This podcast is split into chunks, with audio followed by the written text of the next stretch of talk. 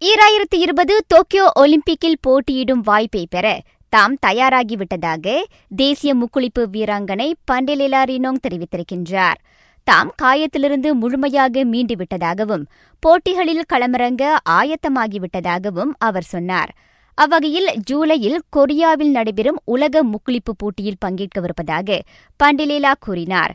ஈராயிரத்து பதினாறு Rio Olympic போட்டியில் பண்டிலிலா மகளிருக்கான பத்து மீட்டர் சிங்க்ரனைஸ் பிரிவில் வெள்ளிப் பதக்கம் வென்றார்.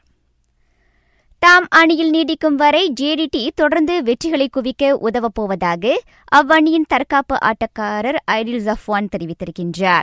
ஜேடிடியுடன் இணைந்து தொடர்ந்து ஆறாவது முறையாக மலேசிய சூப்பர் லீக்கை வென்றது பெருமிதமாக இருப்பதாகவும் அவர் சொன்னார்.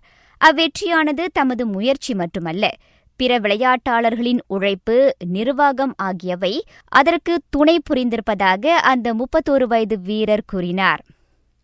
ஃபொராரி மற்றும் அல்ஃபா ரோமியோ கார்களை சோதனையிட்டுவிட்டு மைக்கேல் ஷுமாக்கரின் மகன் மிக் எஃப் ஒன் பந்தயத்தில் நுழைவதில் தாம் அவசரம் காட்டப் போவதில்லை என கூறியிருக்கின்றார். இருபது வயதான மிக் தற்போது ஃபார்முலா இரண்டில் போட்டியிடுகின்றார். அடுத்த ஆண்டு எஃப் ஒன் பந்தயத்தில் விதிமுறை மாற்றம் கொண்டு வரப்படலாம் என அதன் இயக்குநர் கோடி காட்டியுள்ளார். பெனால்டி விதிப்பது மீதான மாற்றமும் அதில் அடங்கும்